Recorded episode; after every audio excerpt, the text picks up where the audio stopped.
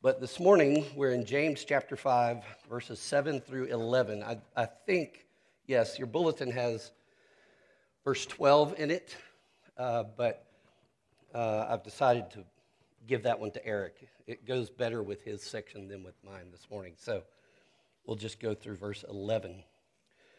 Well, before we stand to read those verses, I want to ask you um, have you ever heard someone say, whatever you do, don't pray for patience? Whatever you do, don't pray for endurance. Because you know what's going to happen, they say, if you pray for patience or endurance. Hard things are going to come into your life that will require patience and endurance, right? Well, uh, James would say that that's horrible advice, actually. Because you remember, James began this letter with these words in chapter 1 Count it all joy, my brothers, when you meet when you meet trials of various kinds, for you know that the testing of your faith produces steadfastness. That's endurance. He's going to use that word today as well. And let steadfastness have its full effect, he says, that you may be perfect and complete, lacking in nothing. He said that in chapter 1. Now, of course, James would not tell you to ask for suffering or to seek out suffering, but he would tell you to pray for patience and endurance when you meet the trials that are sure to come. So, James is saying this in chapter 1. Don't you want to be perfect and complete, lacking in nothing that looks like Jesus? Don't you want God to perfect and complete his plan to produce a Jesus shaped life in you? Of course you do, if you're his. Then you need to know that the testing of your faith is what grows that Jesus shaped endurance in you. And you need to patiently let that Jesus shaped endurance come into full bloom and have its full effect if you want to be shaped like him. And that's why you can count it all joy when you come up against trials that come your way, because in them and by them, God will strengthen your trust in Him and produce His own Son's patience and endurance in you. Count it all joy that God can be trusted to make every one of your trials make you like Jesus. That's what James has told us. And now, James is going to continue that thought here in chapter 5 near the end of his letter. So, would you stand with me and hear the word of the God who loves us from James chapter 5, verses 7 through 11? James says, Be patient, therefore, brothers, until the coming of the Lord. See how the farmer waits for the precious fruit of the earth, being patient about it until it receives the early and late rains. You also be patient. Establish your hearts, for the coming of the Lord is at hand. Do not grumble against one another, brothers, so that you may not be judged. Behold, the judge is standing at the door.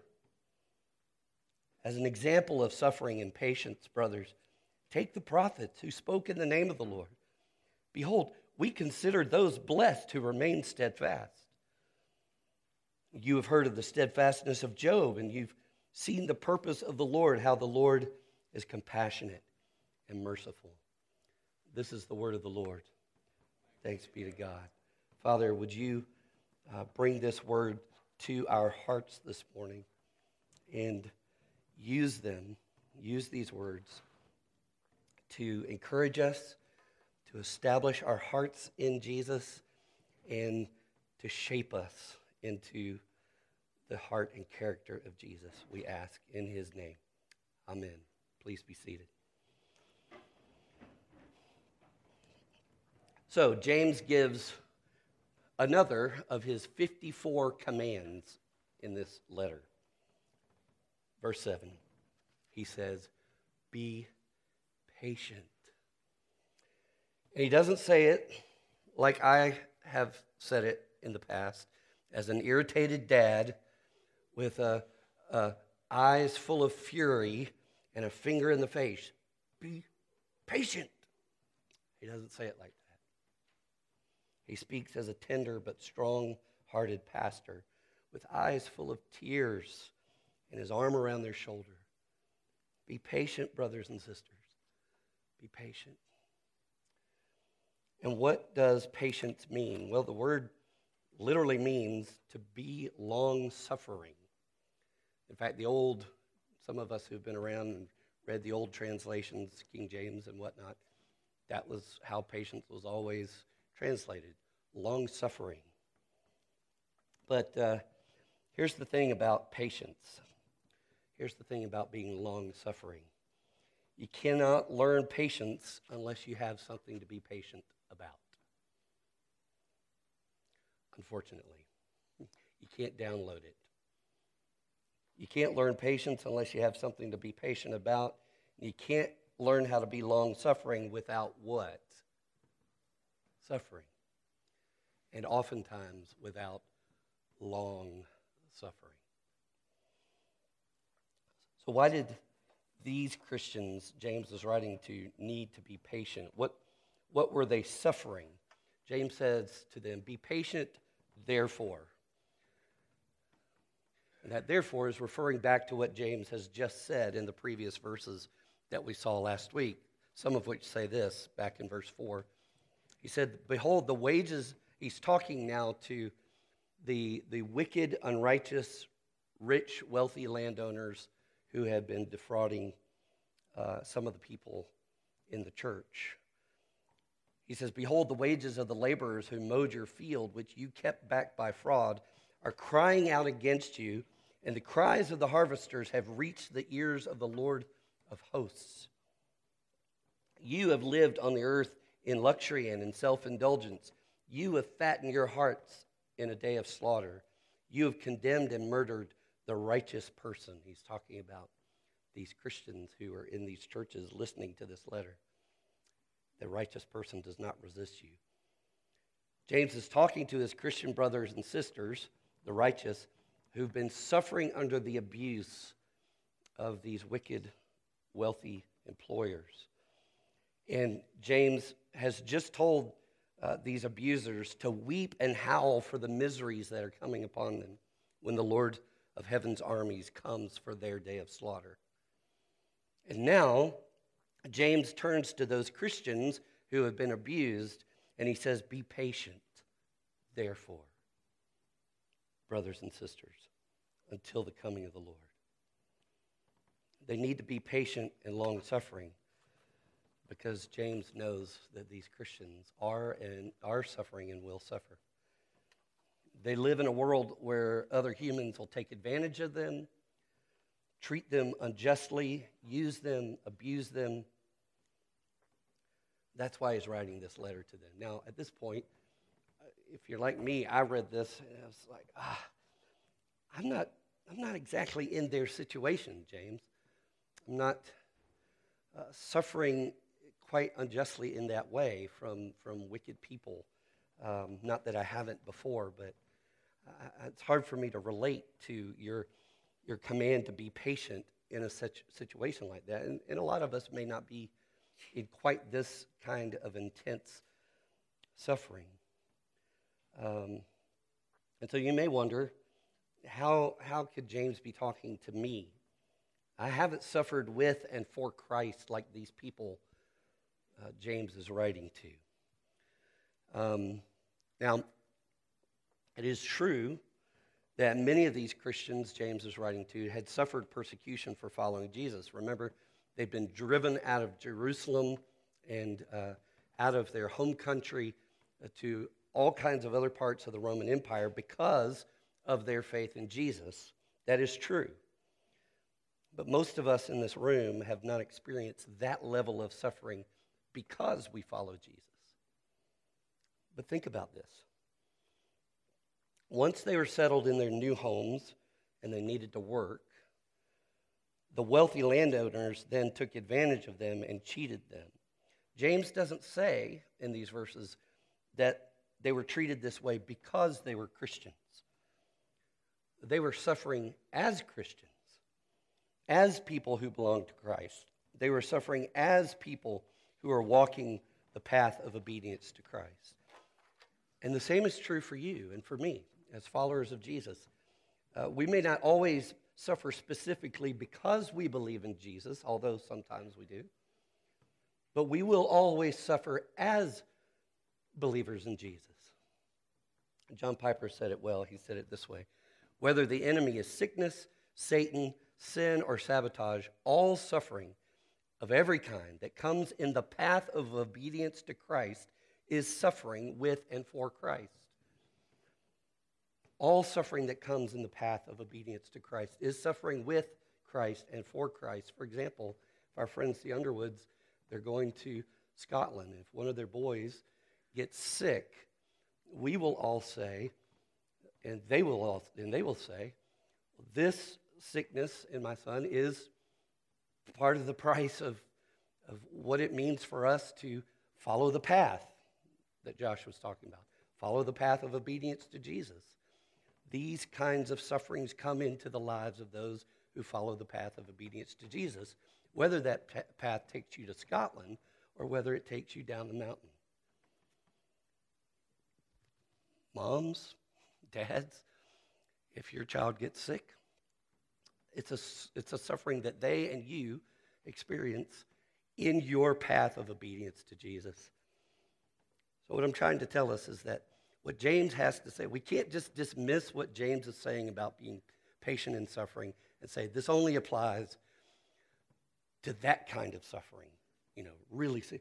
It applies to every kind of suffering, every one of the various kinds of trials that James says every follower of Jesus experiences. So we have to listen to him when he says, Be patient, be long suffering. So I want to pause for a minute and just ask you to, to think for a moment. If, if you and I were sitting uh, across a table at Mayfly Coffee tomorrow, which sounds great, let me know. I'll, I'll meet you there. Um, if we were sitting there tomorrow morning and, and I asked you, what kind of trial is going on in your life right now that's requiring patience from you? What kind of trial is going on in your life that's requiring endurance from you? Don't say it out loud, but what would come to your mind? What are those various kinds of trials? What's a trial right now that's going on in your life where the Lord would say, Be patient.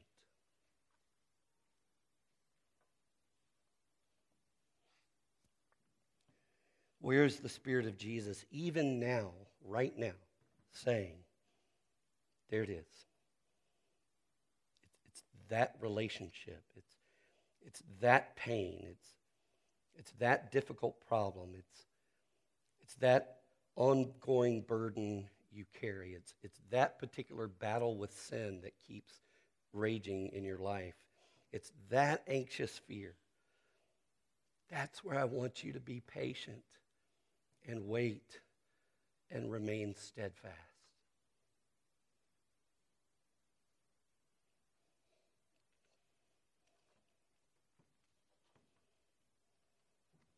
Friends, if Jesus was sitting across that table from you tomorrow morning, he would say to you what he said to his disciples In the world, you will have trouble, but take heart. I have overcome the world. Jesus would be both honest and hopeful about your suffering. You will suffer, he would say. But when you do, take heart. You have me, and I have overcome the world. And now, here in this letter, James echoes the heart of his brother Jesus. He says, You will suffer, but when you do, be patient, wait, remain steadfast. He'll say it in a little bit. Establish your hearts, for the coming of the Lord is at hand. Just wait, hang on, take heart. The one who has overcome the world is coming for you.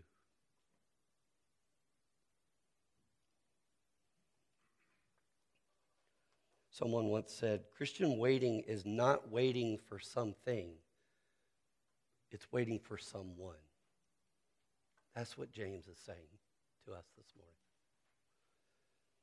His, vo- his focus in these verses is not so much what we're waiting for, but whom.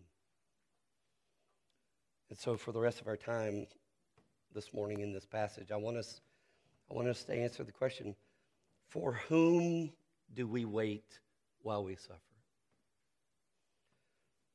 Who is this for whom and on whom we wait? Well, first of all, James tells us we wait for the Lord who has promised to come to us. Look at verses 7 and 8 again. But be patient, therefore, brothers, until the coming of the Lord. See how the farmer waits for the precious fruit of the earth, being patient about it until it receives the early and late rains.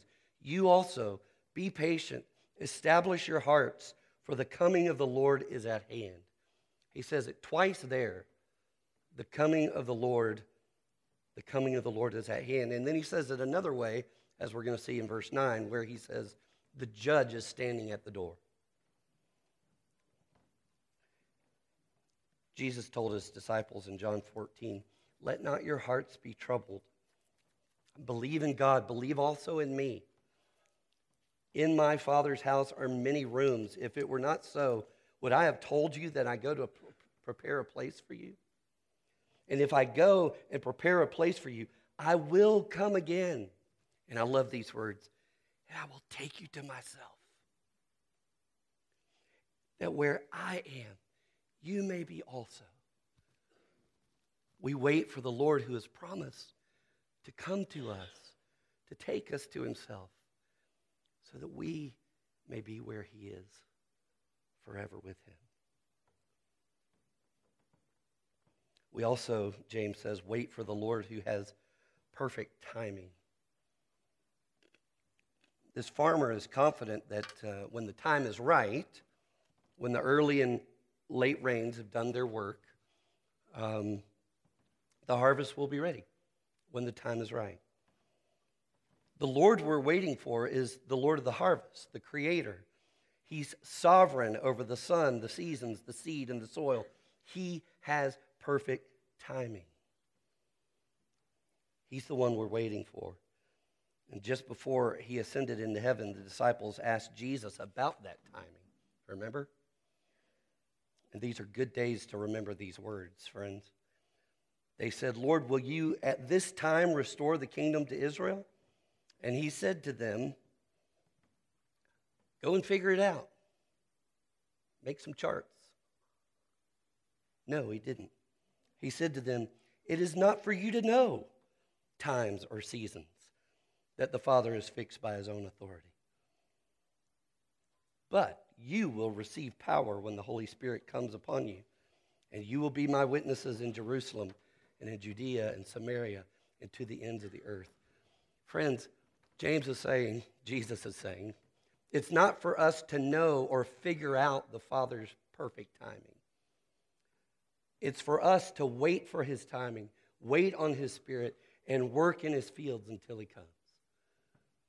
So we wait for the Lord who has perfect timing. James goes on and says, We wait for the Lord who is working in our waiting. Where do I see that? Verse 7, James says, See how the farmer waits for the precious fruit of the earth, being patient about it? This farmer has no doubt that something is happening under the soil's surface while he waits. God is working in our waiting. What is he working? James says the farmer waits for the precious fruit of the earth.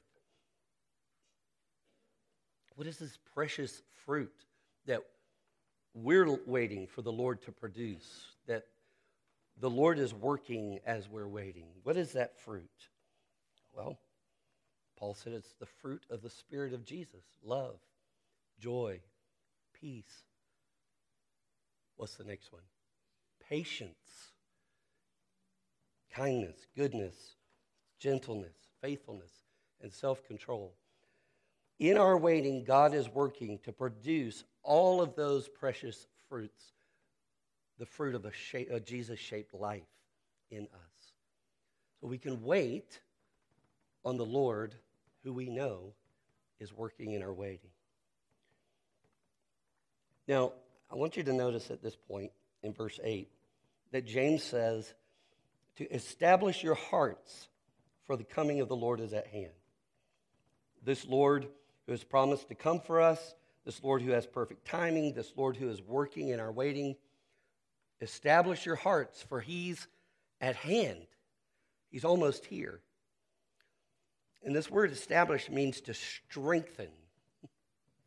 James is saying that, in, that it's imperative that we not only wait for the Lord, but wait on him.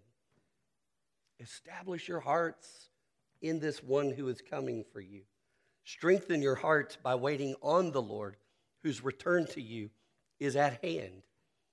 And friends, for us, it's even more at hand, way more at hand than it was for James, but no less imminent. And then I also want you to see this that we need to help each other establish our hearts. He's not only saying, each of you establish your own heart, he is saying that, but remember, he's writing to churches. The uh, establish your hearts, your hearts is plural. He's also saying that we need to establish and strengthen each other's hearts as well as our own. Which I think is why he goes on in verse 9 to say this do not grumble against one another, brothers, so that you may not be judged. Behold, the judge is standing at the door. You see, last week, James warned us in this letter that there's only one lawgiver and judge, and that the cries of his people have reached the ears of the Lord of hosts, the Lord of heaven's armies. Jesus, the Lord of hosts, will judge those who come against his followers. Why then, friends, if the world is already grumbling against the followers of Jesus, why do we, followers of Jesus, grumble against one another? That's what James is saying. This is the opposite of establish your hearts, strengthen each other's hearts to look forward to the coming of the Lord. Remember, that judge will judge those who grumble against his people. And so that's why James reminds us that we wait for the Lord who will judge. We can't let our lack of patience with God show up in our impatience with one another. Jesus, uh, James says that the judge is standing at the door, even as we grumble against each other. Think about that. That makes me shudder. And in Ephesians, Paul says that the way we treat each other, one another as believers in Jesus, grieves the Holy Spirit. So, establish one another's hearts. Don't grumble against one another. Leave that to the, the world whom Jesus will judge. We wait for the Lord who will judge. James goes on to say, We wait for the Lord who is worth the wait. Listen to this, verses 10 and 11. He says, As an example of suffering and patience, brothers, take the prophets who spoke in the name of the Lord. Behold, we consider those blessed who remain steadfast. The, prophet, the prophets considered the pain of suffering and patience worth the blessing of receiving something else. What was that something else they were waiting for? That they considered the pain and the patience worth waiting for. Well, Peter said this in his first letter about the prophets. He said, Concerning this salvation that Jesus has brought us, the prophets who prophesied about the grace that was to be yours, he's talking to us. The prophets who prophesied about the grace that was to be yours searched and inquired carefully, inquiring what person or time the Spirit of Christ in them was indicating when he predicted the sufferings of Christ and the subsequent glories. It was revealed to them that they were serving not themselves, but you. The prophets were serving us in the things that have now been announced to you through those who preach the good news to you by the Holy Spirit sent from heaven, things into which angels long to look. Friends, the prophets believed that the Christ and his suffering and glory and the salvation that his suffering and glory would bring to his people was worth the wait and it was worth the suffering that comes with it. They believed he was worth the wait. And as Hebrews says, those prophets suffered mocking and flogging and even chains and imprisonment. They were stoned, they were sawn in two, they were killed with the sword. They went about in skins of sheep and goats, destitute, afflicted, mistreated. And then the author of Hebrews just stops in the middle of, of his sentence and says, Of whom the world was not worthy the world is not even worthy of these prophets. In other words, we consider them blessed. and they wander, he goes on, they wandered about in deserts and mountains and in dens and caves of the earth. And all these, Hebrews says, though commended through their faith, did not receive what was promised. They didn't even get to see the Jesus they were proclaiming was coming, the Jesus they were waiting. They did not receive what was promised, since God had provided something better for us, that apart from us, they should not be made perfect. They had to wait until Jesus came, and then together we all get him. What the prophets suffered for and died waiting for, you and I already have. We have the Christ. We have Jesus now, and we will have him fully and finally when he returns.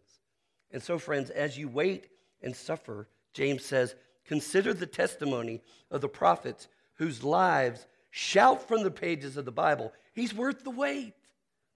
He's worth the wait. And then James says in verse 11, we, we wait for the Lord who has a purpose and is compassionate and merciful. He says, You've heard of the steadfastness of Job, and you've seen the purpose of the Lord and how the Lord is compassionate and merciful. That's the Lord we're waiting for. Now, a quick reminder about Job's story since James has pointed us to him. Remember, uh, Satan and the other um, spiritual beings were in the courtroom of heaven, and God said to Satan, have you considered my servant Job? That there's no one like him on earth, a blameless and upright man who fears God and turns away from evil? There he is, a righteous, the most righteous man on earth. And Satan said, Well, of course he fears God. Of course he fears you. But he doesn't love you for you. He just loves you for what you do for him and what you give him. Stretch out your hand and touch all that he has, and he will curse you to your face. And God said, Behold, all that he has is in your hand. And you know the story how Satan went and he took everything, every person and possession that Job had. And Job still did not curse God and die. And then God said, You can touch his body now, but you cannot take his life. And so he was stricken with painful boils all over. Satan took everything from Job, even his health. He only left Job's wife to be his own satanic voice telling Job, curse God and die. And you, you know the story goes on that Job had questions for God, but never cursed him. Job wrestled with God, but never ran from him. And God allowed Job to wrestle with him for at least months, maybe years, we're not sure. But, but Job's sur- suffering was certainly long suffering and deeply painful on every level that a human can experience. And then you know the story after chapters and chapters of Job questioning God and Job's friends questioning him. Eventually, God turned the questions to Job. Where were you? God said. And then he described all the different ways he created the world. Where, where were you, Job? And you remember that Job humbly repented and admitted that though he, he thought he knew God before, now he sees him absolutely clearly, more clearly than he ever has before.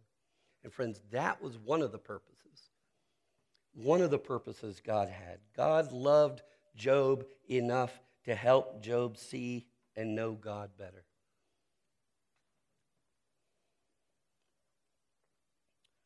And then at the end of the story, Job experienced the compassion and mercy of God when God gave him double all that he had lost.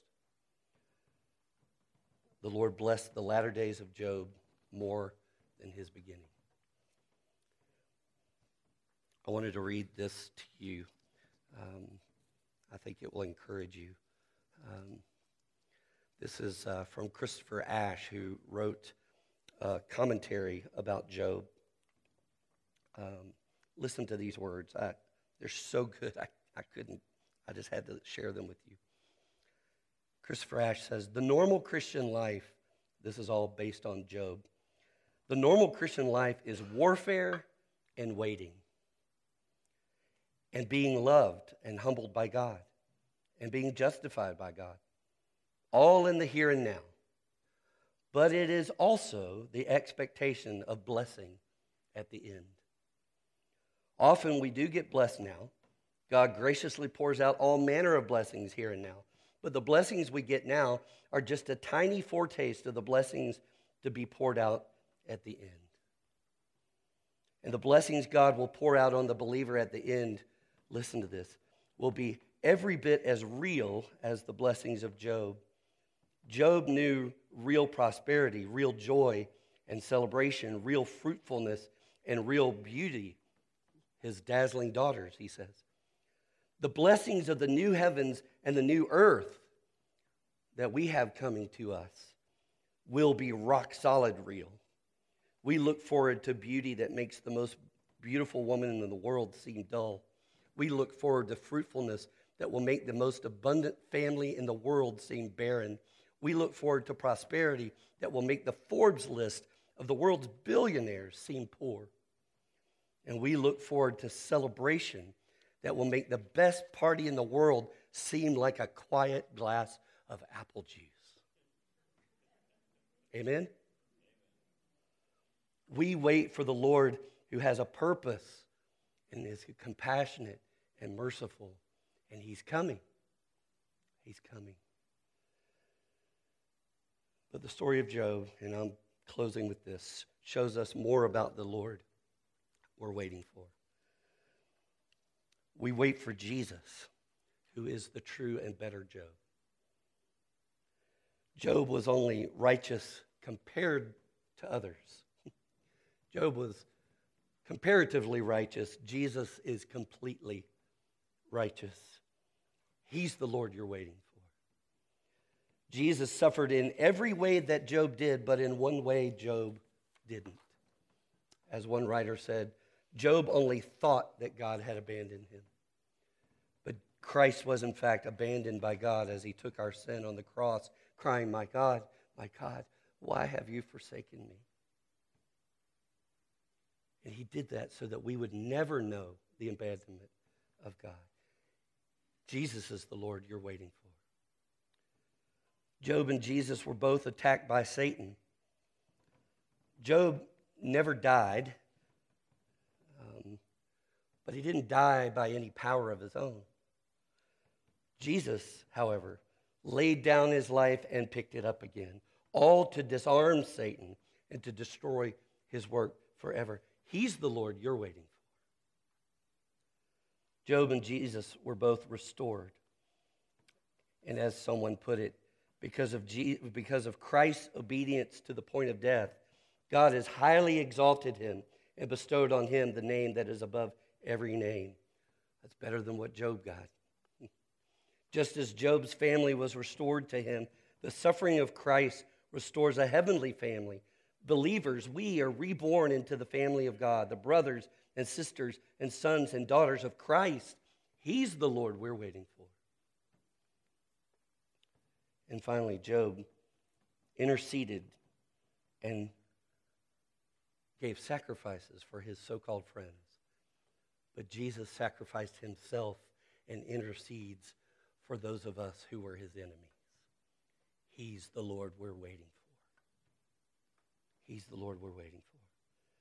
So, my friends, establish your hearts in that Lord, in that Jesus. He's the one we're waiting for. And he promised he's coming soon.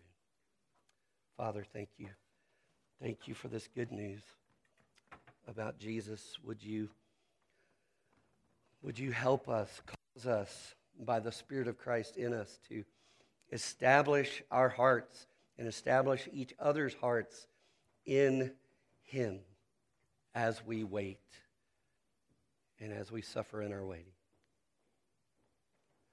Help us to keep our eyes on Him. And even as we come to this table right now, Father, would you help us to, to look and see and remember this is the one we're waiting for, the one who has a broken body and shed blood given for us. In Jesus' name I pray. Amen.